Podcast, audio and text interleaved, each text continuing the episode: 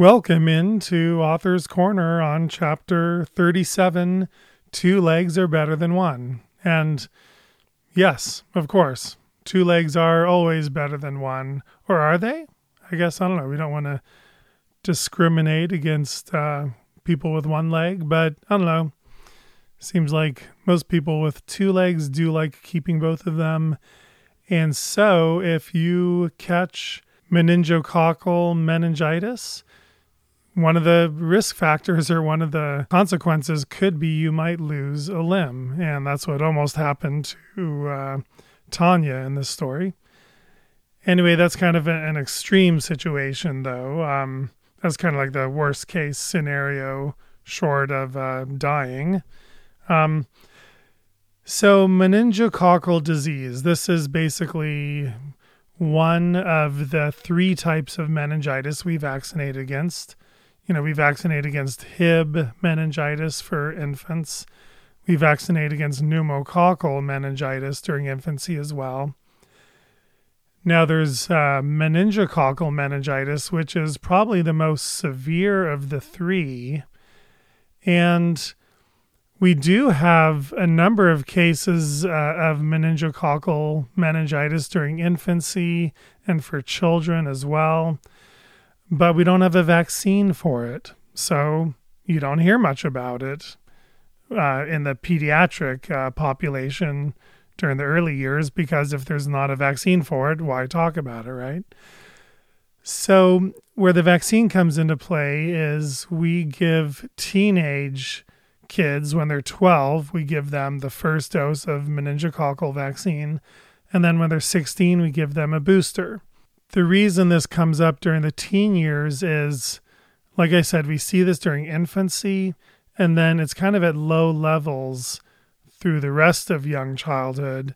And then it peaks again during the later teenage years, basically 16 to 20, the older high school years and the early college years. That's when we see it um, pop up again. So there's like two peaks of this disease. You know, you guys are all you're used to hearing about uh, peaks of disease, right? Um, looking at curves of disease, and so there's a high peak of this disease in the first two years of life, and then you flatten, you know, that that curve kind of like down near zero for the rest of childhood, and then it peaks again. There's a sorry, I'm gonna say it, you guys there's a surge of the disease again for like uh, 16 to 20 year olds. And then it flattens out and it goes back down again. So they came up with this vaccine for teenagers because they can't get the vaccine to work well for babies and young children. They've tried. They've tried to give these vaccines to young kids. It just doesn't work well. And I don't know why. Something about the immune system just doesn't respond well to the vaccine when you're young in a way that will give you disease protection. So I feel like I covered this disease pretty well in this chapter, well enough that I don't think I need to rehash much about it, except early detection is key, as you learned in this chapter. You're basically going to feel like you have a bad flu fevers, headache, the back of your neck and the back of your head might get really stiff and painful, so you can't look down. It'll be like too uh, painful to look down. That may or may not happen. You might start vomiting. The lights will hurt your eyes. All the classic symptoms of meningitis. And the onset is pretty rapid. Like, you know, one hour you can have a fever, and and six hours later you can have gone way downhill and um, and be very sick really quick. But the hallmark sign of this disease is the rash. It's called petechiae. And so you know how to identify it. It's basically as if someone took a red felt tip pen and just put dots all over your skin in a certain area. Like often on the extremities, you'll see this but you can also see it in the central part of the body. If you see petechiae uh, on the neck up, that's usually simply broken blood vessels from vomiting. like if you have the flu or food poisoning and you vomit a lot, or if you have a really bad cough and you're coughing really hard, you might get petechiae on your neck or your face. And if you see them up there, that's generally not an immediate concern for meningococcal disease.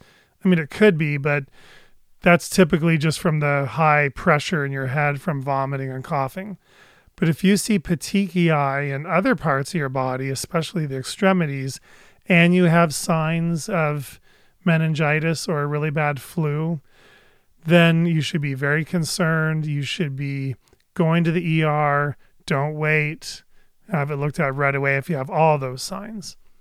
If you have petechiae, but you don't have any signs of fever or flu or being sick, then call your doctor. You know, uh, you might need to be seen in the next day in the doctor's office, but if there's no other signs of meningitis, then don't worry about it so much. So that's what saved Tanya's life, you know, in, in this chapter. Um, and that's what Giselle is looking for when she's examining her skin. She's looking for petechiae, and rightly so. So Tanya and Giselle are roommates, but again, even being roommates, it's unlikely to pass meningococcal disease unless you have shared the saliva. So fortunately, right? I mean, this would be terrible if this was a very contagious disease like measles or like the flu or like, you know, the common cold. Fortunately, it's not, and that's what really saves a lot of us from big outbreaks of this disease the main reason I wrote this chapter, other than helping you identify meningitis from meningococcal bacteria, is the idea that mandating this vaccine has no scientific basis whatsoever. You know, I don't care if you get the vaccine or not. That's up to you and your doctor. That's an individual choice. But this vaccine has no benefits whatsoever as far as mandates because there are there is no evidence that getting this vaccine stops you from getting sick with the disease and being contagious to others. It's simply going to reduce your own personal severity of disease. All right. And as you read, a lot of people carry this infection in their nose anyway and can become symptomatic from it regardless of vaccine status and pass it to others. So, an important thing to know. So, two types of vaccines, just so you know. I tried to talk about this in the chapter much, but it's a little confusing. But the vaccine we give all teenagers protects against the four strains of this disease that goes around among teenagers. It's strain A, C, W, and Y. Those are the four strains. Now, we barely see those strains during infancy and young childhood anyway. During infancy and young childhood, we get a lot of the B strain of the disease. B is in boy. And we don't see a lot of B strain of disease for teenagers. All right. So, babies and young kids catch meningococcal B, and then teenagers catch meningococcal A, C, W, or Y. We have the vaccine that protects against the four strains, ACWY, we give all teenagers. Then they made an optional meningitis vaccine that protects against strain B, as in boy. Now, they don't have it approved for young kids, it's only for the teenagers, and it's kind of an optional vaccine.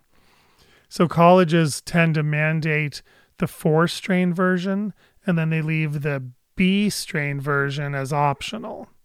Okay, so there you go that's what your decision is. So the story that the doctor, Dr. Rangel, tells in this uh, chapter is a true story. So the ACIP approved the one dose for all 12 year olds, but they found it was wearing off by the time kids were 16 or 17 and in high school and off to college. And that's when they need the shot, right? Is later high school and college. But all those 12 year olds that were getting the shot, it didn't do them any good because it was wearing off. Duh. That's what happens when you don't study a vaccine for a long time before you approve it. You find out there are problems. So the logical conclusion would simply be to stop giving it to all 12 year olds and just start giving it to all 16 year olds, right? Well, they didn't do that. And I would have loved to have been at this ACIP meeting because I told you the vote. Six people voted for it to add the booster at 16, and five people voted against it, and three abstained. That's unprecedented. You'll never see an ACIP vote split almost down the middle like that, which tells me there were a lot of good reasons to not simply add on that second dose at, six, at 16, but instead move the dose to 16. But they didn't do it. They voted for the second dose, and uh, you'll see that made a lot of people happy. Most kids in my practice don't get this vaccine. I offer it to every teenager that comes through my practice, but I don't have a lot of takers. I've given it to some people uh, for college. And there is that risk of Guillain Barre syndrome or other nerve injuries. It's listed right there on the package insert as a risk. I haven't seen anyone have that kind of severe reaction, but the risk is there nonetheless. So you're welcome for, you know, getting you uh, another glimpse at life with uh, Francine. You know, she's uh, always adds a lot of fun to any chapter, and you know, poor Chris, right? Uh, and uh, Jim, you know, Jim Remington, he's kind of um, out of Francine's life, and you're probably thinking, "Good for you, Jim. You didn't need her anyway." And no, he didn't. So I'm sure Chris is going to look forward to uh, getting to know Francine a little better. And I don't know if the book returns to Francine or not. Uh, I'm sure you'll be reading with bated breath to see if it does. But anyway, so that's meningococcal disease. You're welcome for teaching you how to pronounce it. The next chapter is a very interesting, sneaky meeting between three people. And I won't give you any heads up now, but it's kind of an interesting chapter. I had a lot of fun writing it, and we will see you on the next corner to discuss that.